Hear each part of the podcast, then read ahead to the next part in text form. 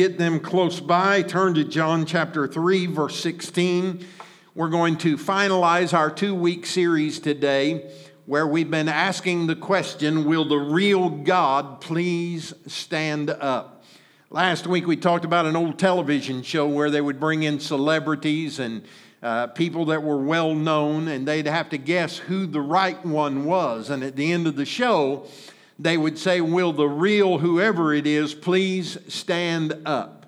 They'd always dramatize it. One would kind of halfway stand up, and then they'd kind of halfway, and then they'd go through that for two or three times, and then finally the real person would stand up, and their identity was known. You know, there are times in our lives when God kind of is confusing to us because He is so many things and in two weeks, we certainly cannot uncover everything that God is. But there were a couple of things that we wanted to talk about and then ask God, will the real God please stand up? Now, you know the answer is, is that God is everything. So, depending on where we are in life and what we need, those characteristics begin to materialize in our lives. Last week, we talked about how that God is a God of holiness, He's a God of righteousness because He is holy. He expects us to be holy. He wants us to be holy. That doesn't mean that you have to wear a certain type of clothing or wear your hair, you know, in this holy manner. It's not an outward expression, but it is an inward reality. We are holy because He is holy. Today, I want to talk to you for a few moments about the idea that God is love. Aren't you glad that God is love today? John chapter 3:16 is the most famous verse in the Bible. You hear it coming off the tongues of little children. You see it on NFL Monday night, Thursday night, Sunday afternoon football as somebody is always seated in the end zone and they've got a sign that they're holding up that says John 3:16. Everybody knows about John 3:16. It declares what every human heart wants to know about God. Is God love? And does He love me? So today I want us to talk about it. Let's read John 3:16. For God so loved the world that he gave his only begotten son, that whoever believes in him should not perish, but have everlasting life. Now, there's another passage that I want to share with you that brings basically this same message to us. It's found in 1 John chapter 4, verses 7 through 21. 1 John chapter 4, verses 7 through 21. It says, Beloved, let us love one another, for love is from God, and whoever loves has been born of God and knows God. Anyone who does not love God does not know God, because God is love. In this, the love of God was made manifest among us that God sent His only Son into the world so that we might live through Him. In this is love. Not that we have loved God, but that He loved us and sent His Son to be the propitiation for our sins. Beloved, if God so loved us, we also ought to love one another. No one has ever seen God. If we love one another, God abides in us, and his love is perfected in us. By this we know that we abide in him and he in us because he has given us his spirit. And we have seen and do testify that the Father has sent his Son to be the Savior of the world. So whoever confesses that Jesus is the Son of God, God abides in him, and he in God. So we have come to know and to believe the love that God has for us. God is love. And whoever abides in love abides in God, and God abides in him. By this is love perfected with us, so that we may have confidence for the day of judgment, because as he is, so also are we in this world. There's no fear in love but perfect love casts out fear, for fear has to do with punishment, and whoever fears has not been perfected in love.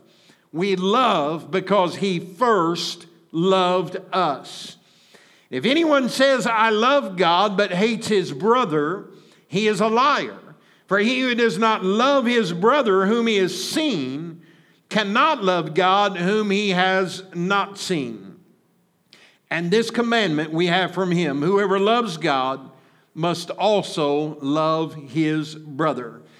Father, thank you for your word today. I pray that you will help me to communicate in a fresh way and in a way that people will be able to understand what it means for you to be love and to be in us, and for us to live in our, our lives in such a way that the love of God is expressed through our daily life. We're thankful for your word. It brings so much power and authority to our lives. It helps us become who we are, it builds faith in us. I pray today that as I speak, Lord, that I will draw people toward faith and that they will be able to believe what the Word of God says, place their faith in it, and see their life changed and transformed by the Word of God and by what you've done for us at Calvary. I ask it in Jesus' lovely name. Amen and amen. Look at your neighbor and say, I'm ready. How about you? Amen.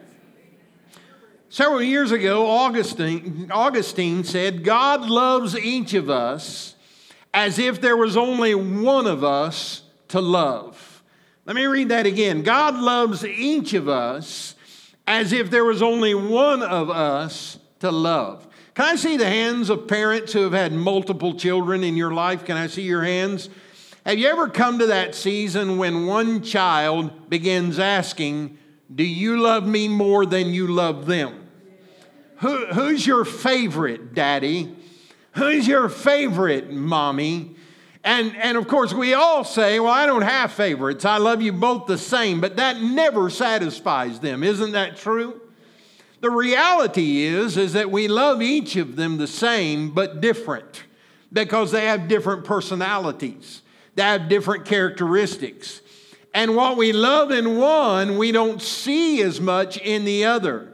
And what we see in the other, we see more of what we don't see in the, the first child or the third child or the tenth child, however many you were brave enough to have. But what, what Augustine is saying here is that God loves each of us as if there was no one else on earth to love. That's how great the Father's love. Now, several years ago, there was a book that made its rounds around the, the church. It was called The Five Love Languages. It was written by Dr. Gary Chapman. And basically, the, the premise of the book is, is that everyone loves differently, everyone has a different kind of love language. And one of the examples that he gives uh, for, for an example today is, is that you may have a man who his way of giving love to his family is by working a lot of hours, by, by working hard and providing for that family. Sometimes working a job that he doesn't even like, but he does it because he wants to express love to his wife. On the other hand, his wife may express love by being close, by being together. And she may feel unloved because he's always at work and she wants him to be close by. He feels unloved because she doesn't appreciate the hard work that he gives and brings to the family. And so they struggle with this idea of love languages and, and who is speaking a particular type of love language. He goes on and he says that there are different types. For instance, physical affection. Do you ever know anyone that they love to touch? They love to hug, they love to kiss. You can see somebody else that they just go like this when you want to hug them. You know, it's like, don't hug me, don't kiss me, don't love me, I don't like it. It's the love language that is different. Verbal expression is one, acts of service, provision, giving gifts, opening opportunities for others spending time with someone. These are some of the common love languages. So the reality is that if God is everything and if God is love, and he encompasses everything about love, then it would be safe to believe that God can speak any kind of love language that needs to be spoken in the moment. And so he is a God that possesses these abilities. So, I want to share with you quickly this morning five different aspects of this idea that God is love. And the first is We have to understand that Jesus is the divine source of the love, that God the Father, God the Holy Spirit, these are all resources and sources of love. John chapter 3 and verse 16 declares that God is a lover. Now, we correctly view God as a God of wrath, but sometimes we misinterpret this idea of holiness or of judgment of God through our humanness instead of His holiness. Everything that God does, even if it is judgmental, even if it is discipline, it's always done through love. He's not out to destroy you. You've heard me say this before. God's not out to destroy you, but He wants to develop you so that you can become everything that He has created you to be. So, God is love. Some people view God as being indifferent.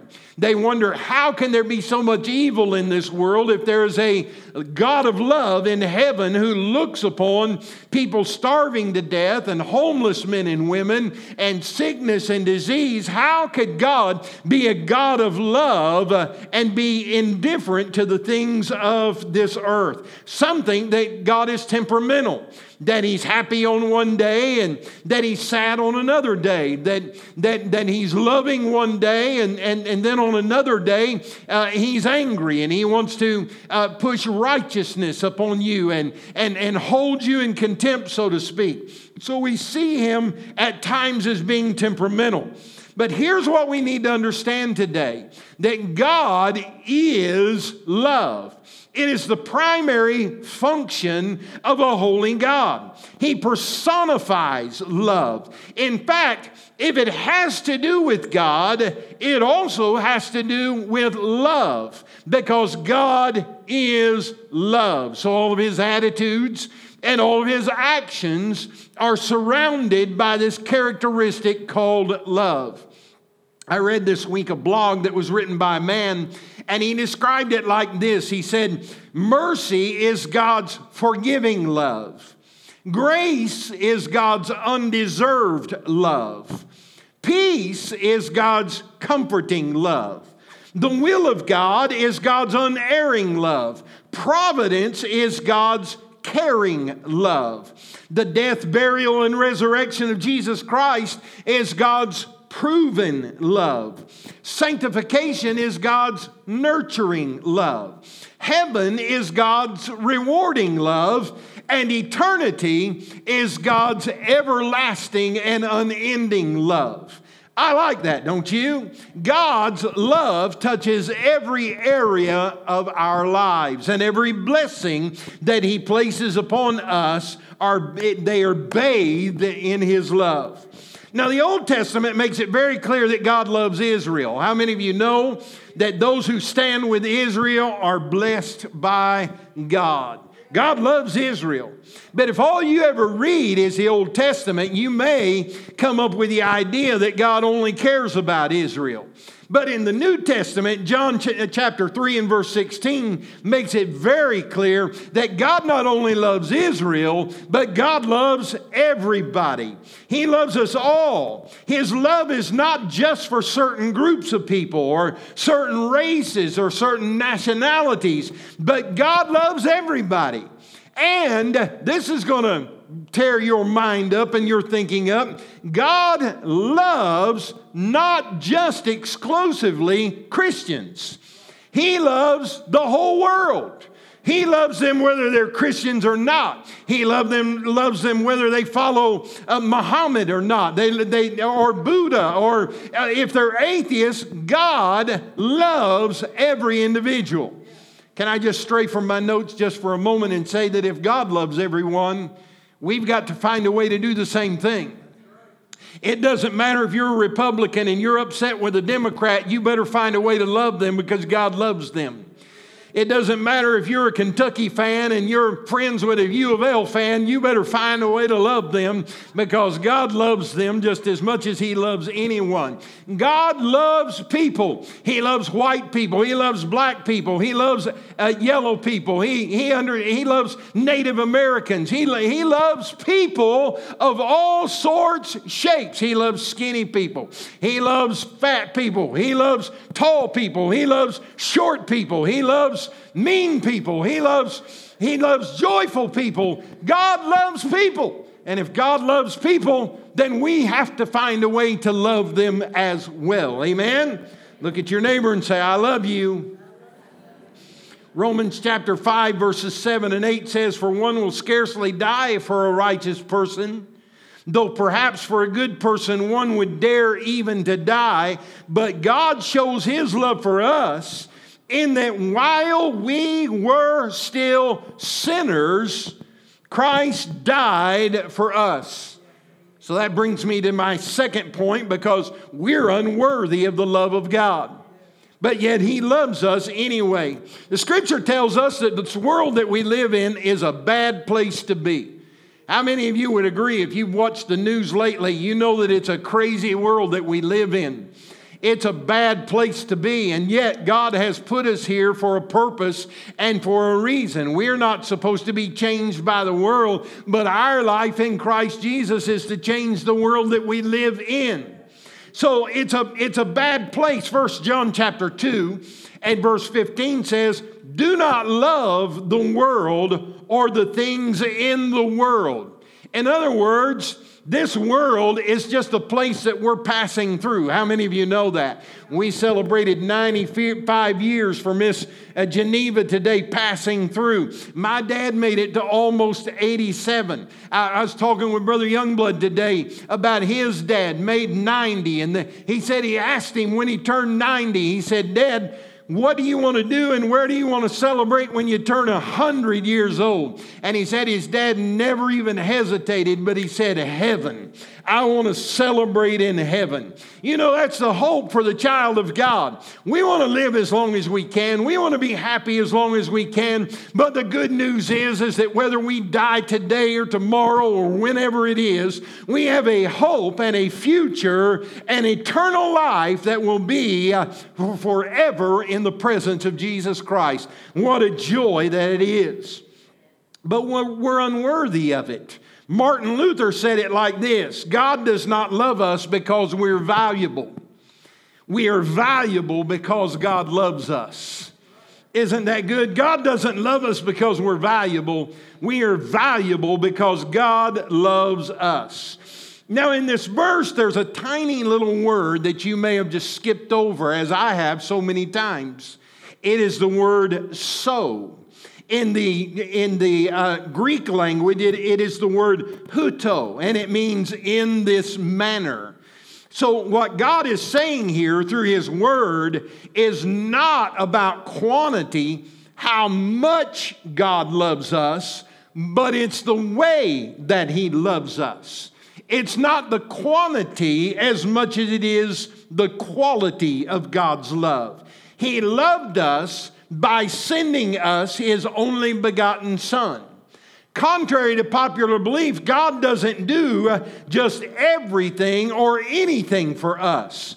God has already done everything that needs to be done so that you can be saved. When He sent His only begotten Son, Jesus, to die on the cross at Calvary, He declared, Jesus did on the cross, it is finished. You don't need anything else. You have everything you need through the gift of Jesus Christ for you to have eternal life. So let's look at this gift then. Let's look at the worth of this gift. I was always taught when I was a kid it's bad manners to give a gift to someone and then leave the price tag on it. I, you know, I know sometimes we give the gift and we think, well, if they want to replace it or, or, or turn it in or, or, or exchange it, whatever, they'll have the receipt and they'll have the price tag. I always hated to get a gift that still has the price tag on it. Because if it's expensive, it's like, oh, well, I, really feel uncomfortable now that you spent this so much, so much money on me. And then if it was at, gotten at the dollar store, it kind of makes me feel like, well, I don't mean a whole lot to them. I don't like price tags on my gifts. So whenever you guys decide to get me a gift, take the price tag off, uh, off of it. And that way my mind can just go crazy as to how much I think it's worth or not worth. But that's exactly what God did when He gave us Jesus. He left the price tag on because He wanted you to know that this is a valuable gift. The gift of Jesus Christ is the most valuable and expensive gift that you will ever have access in your life because he gave his life. Now, we know that Jesus was God's only begotten Son. Now, in the Greek, the word that is used here is a big word that's, that, that is said, pronounced monogenes. And it simply, simply means the one and only. In other words, it is a unique gift. There's, there's nothing quite like it. There's no other gift. There's no other person. It is monogenes, the one and only. We see this term used nine times in the New Testament. Luke used it three times. In Luke chapter 7, verse 12, it says that Luke used the word to describe the dead boy that was raised to life who belonged to the widow of Nain. He was the only son of that widow. In Luke chapter 8, we know that Jairus had an only daughter that was dying, and Jesus spoke the words and brought her back to life. But she was a monogenes child, the one and only. In Luke chapter 9, we're told about a father of a demon possessed boy who pled with Jesus to touch him and to help him based on the fact that he was his only begotten son. He was the only heir that he would ever have. He was the monogenes child. We see it in the book of John five times. John 1 in verse 14, all about Jesus says, And the Word became flesh and dwelt among us, and we have seen his glory. Glory as the only Son from the Father, full of grace and truth. John 1 verse 18, no one has ever seen God. The only God who is at the Father's side, he has made him known. John chapter 3 and verse 18 says, Whoever believes in him is not condemned already because he has not believed in the name of the holy son of god. First john chapter 4 verse 9 says in this the love of god was made manifest among us that god sent his monogenes son his only son into the world so that we might live through him. And then John 3:16 as we've already discussed, for God so loved the world that he gave his only begotten son that whosoever would believe in him should not perish but have eternal life. The only other time that we see this Greek word monogenes is in Hebrews chapter 11 and verse 17 where it talks about Abraham's only begotten son. But the truth of the matter is, is that not only did Abraham have Isaac, but he had Ishmael as well but he was not considered to be a true son of Abraham because he was not a child of promise. The promise, promise was upon Isaac, the promise was upon him. And so, from God's perspective, it's not that he didn't love Ishmael, but he, uh, he understood that the promise rested upon the begotten son of Abraham. So we learn then that this idea that, that the only begotten, the monogenes, is God producing a gift that is unique from any other gift. One writer said it by, like this There's no one else like Jesus. No one has been born like Jesus was born. No one lived like Jesus lived. No one died like Jesus died. No one was resurrected the way that Jesus was resurrected. And no one is going to return the way that Jesus is going to return. What we need to understand is, through this line of thinking, is, is that when God needed to send the gift to this world, He gave the very best that He could give give, He gave His only begotten Son so that you and so that I could be saved. Amen. He didn't send one Son to the Muslims and another to the Buddhists and another to the atheists and another to the Christians. No, He gave one Son, His only begotten Son, so that whosoever, regardless of race, regardless of nationality, regardless of age, regardless of anything, His one Son is sufficient to provide eternal life for each and every one of us. You are saved today because of Jesus Christ. There's a redeeming purpose in the gift that God gave us. Now, there's another little word I want to take you to. It is the word for. You see, this proposition for introduces a purpose. God didn't just give his son for the sake of giving his son, there was a purpose. There was a reason that he did it. Now, in John chapter 3, the beginning part, Jesus had a conversation with a man by the name of Nicodemus. Nicodemus just wanted to talk about religion. He just wanted to talk about what, what you do in order to do this thing called church or to do this thing uh, called religion. That's what he wanted to talk about. But Jesus had a different idea because when he spoke to him, he confronted him with a spiritual imperative and he said to him, You must be born again.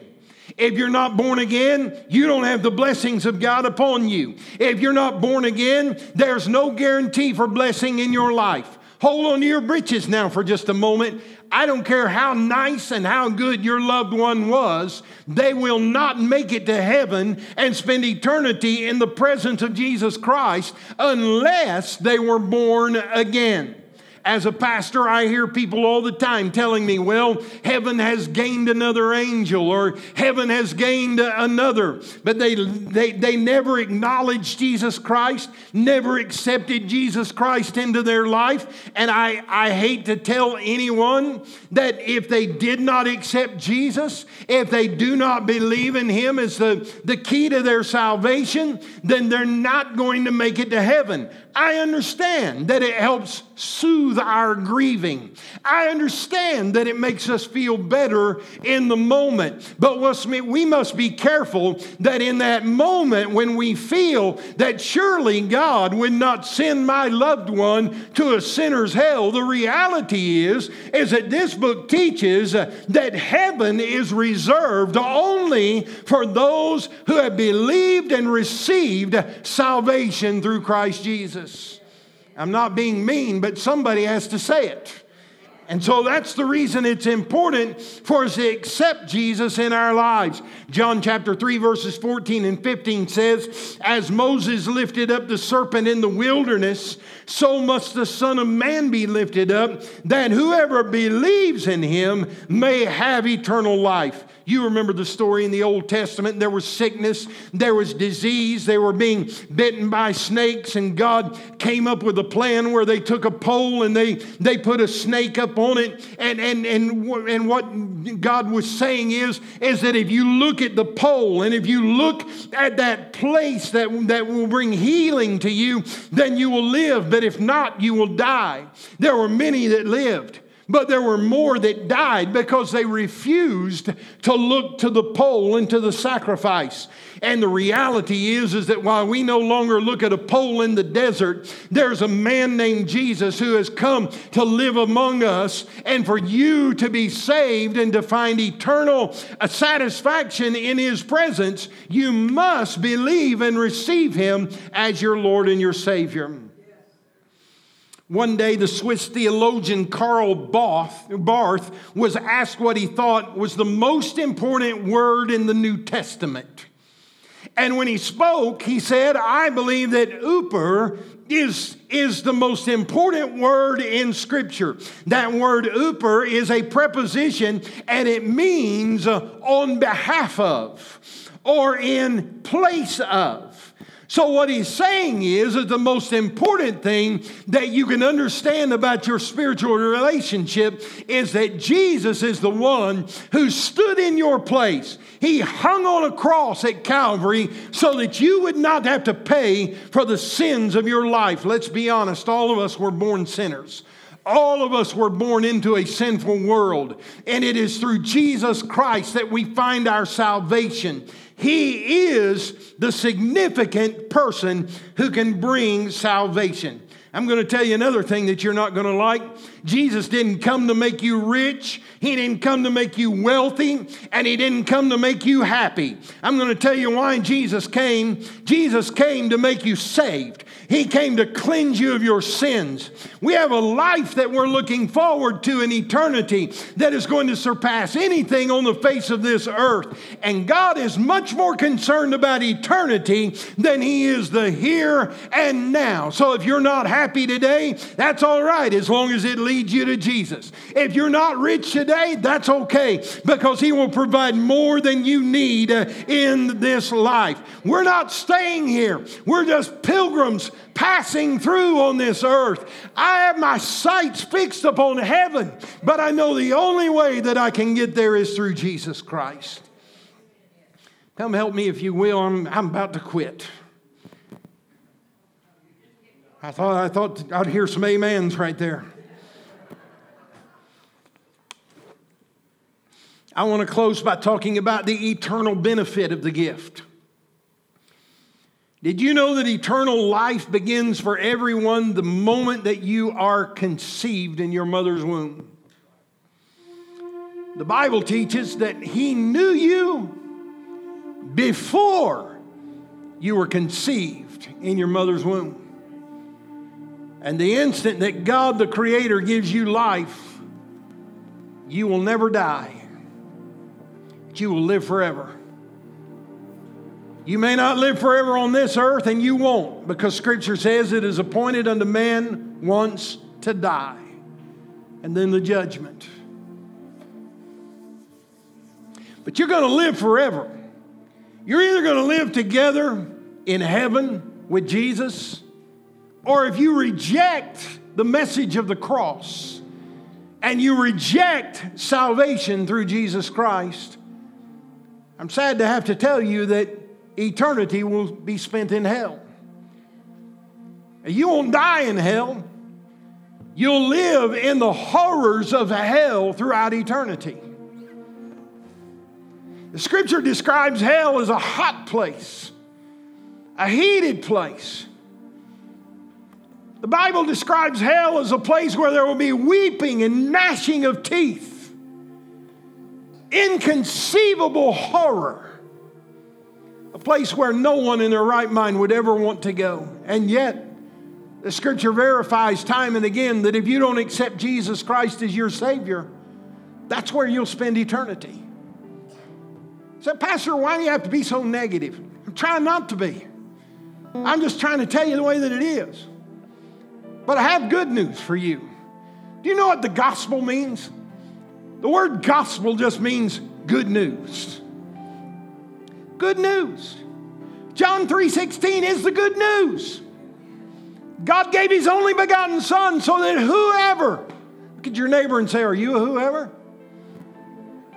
Whoever believes in him should not perish spiritually, but have everlasting life because of him. You say, Well, I don't know if I can live the life I need to live. You know what I've discovered is all you have to do is believe that He is who He says He is and that He did what He said He would do. And then He will begin a process of working out your salvation in you. I was just thinking this morning about how I'm so thankful that I am where I am in my life today because there was a time in my life 15, 20 years ago when although I was saved, I wasn't very good at being a Christian. How many of you know what I'm talking about? I, I still would say things occasionally that I didn't really want to say. I occasionally thought things that I didn't really want to think. I occasionally did things that I really didn't want to do. But I was still arguing with the flesh. I was still working out my salvation. I believe in all the years of pastoral ministry that I've been involved with, the greatest excuse that I hear from people who refuse to live a Christian life is because they believe that they just don't have the strength to do it. But can I tell you that it's not to up, up to you anyway? You can't buy salvation, you can't earn salvation. You live by faith, which means that when you step out of line, when you get angry with your spouse, when you get frustrated in traffic, when you do these kinds of things. I was, I was in traffic yesterday and I looked next to me and there was a lady in the car and and she was just weeping and crying. She's trying to drive and she's just, tears are just pouring down her face. And I was praying already, but I was praying about other things. And I heard myself as I was praying. I didn't even put a period at the end of the sentence. I just immediately said, Oh God, please help this lady, whatever it is that she's going through, Lord. I don't know the circumstances, but she is obviously upset in her life. Lord, bring her peace that she needs in this moment right now. I'm not, I'm not trying to say, there was a time in my life I might not have done that, but I'm growing in my relationship with Jesus Christ. I'm growing in my faith, and I want to encourage you to get started in your walk with Jesus Christ. He loves you, He's not out to get you, He will help you as you work out your salvation in fear and trembling before the Lord. He loves you. The scripture says in Corinthians, 1 Corinthians, 2 Corinthians chapter 5, verse 17, if anyone is in Christ, he is a new creature. The old has passed away, and behold, the new has come. What we're learning in our walk with Jesus is that this life is preparing us for the next life. Most of you know that we just recently had a grandson, a young one in, in our family. And I was thinking about Henry this week and how that, you know, when he was in his mother's womb, there were things that he had with his body that he was not using yet. He had eyes, but there really wasn't anything to look at inside the mother's womb. He had ears, but I'm sure the only thing that he could hear was vibrations from, from the mother's body. He had legs, but he wasn't going to go anywhere. I mean, where was he going to go? It's kind of confined. So he had things that he was not currently using. Do you know what they were for? Those things were preparing him for the day that he would be birthed into this, this life. He's using those eyes now. He's using those ears now. He's using those legs now. He's not walking, but he can kick you in a heartbeat. You see, what he had in his mother's womb was not for then, it is for now. And what I'm trying to say to you today is, is that there are things in your life that have not sprung to life yet, but they will as you walk in your relationship with Jesus Christ. I want to conclude, conclude with this. I last Saturday I was called upon to uh, perform a funeral for one of our members. It's good to see Margaret here today. Her mom Mildred passed away, and we did the funeral and celebrated her life. And when, and when the funeral service was over, we went out to the cemetery and it's in Mount Washington. There's a little chapel there in the cemetery. And we were going into the little chapel, and I went up front and stood, stood by the casket. People begin to come in, and there was a little girl. She's at church here today, isn't she? She's in children's church. I'm going to say she's five, six years old, somewhere in that neighborhood. I might not be right, but that's, that's my guess. As people came in, she's sitting about right where Paul and Shannon are. Everything was quiet. And I noticed that she was observing the inside of that chapel. Everybody was quiet. We're just sitting there, and she, she looked up at me and she said, If this is a church, there should be singing.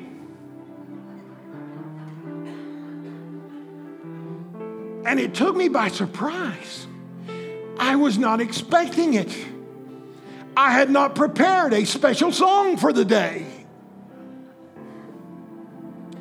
But I know the Holy Spirit, just like that, spoke to me, and I said to her, You're absolutely right, young lady. If this is a church, there should be singing. And I started singing, Jesus loves me, this I know.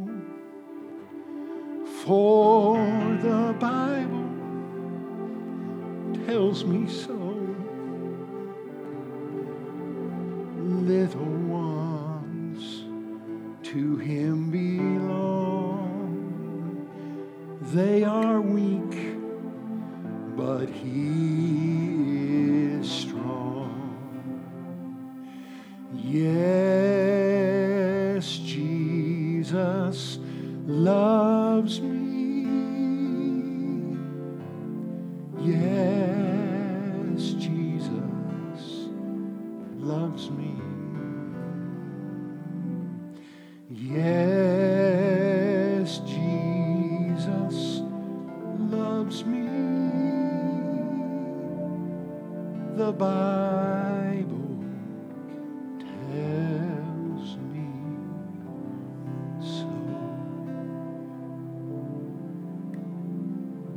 looked around that little chapel. There was not a dry eye in the house. And it's not because my singing was so bad, but it's because I believe the Holy Spirit allowed everyone in that room to know that Jesus loves them so much. We went ahead with the service. We committed the body to the, to the earth from which it came. As we were leaving, the funeral home director, an elderly man, came over and he put his arm around my, my shoulders, and there were tears streaming down his face. And he said, I didn't expect that. He said, I haven't sung that song in many, many years. But today, God used that song to remind me of the Father's love. Would you stand with me this morning? I just believe that there are men and women in this house today that you just needed to be reminded today God is love. He loves you more than you can know. He's not out to get you,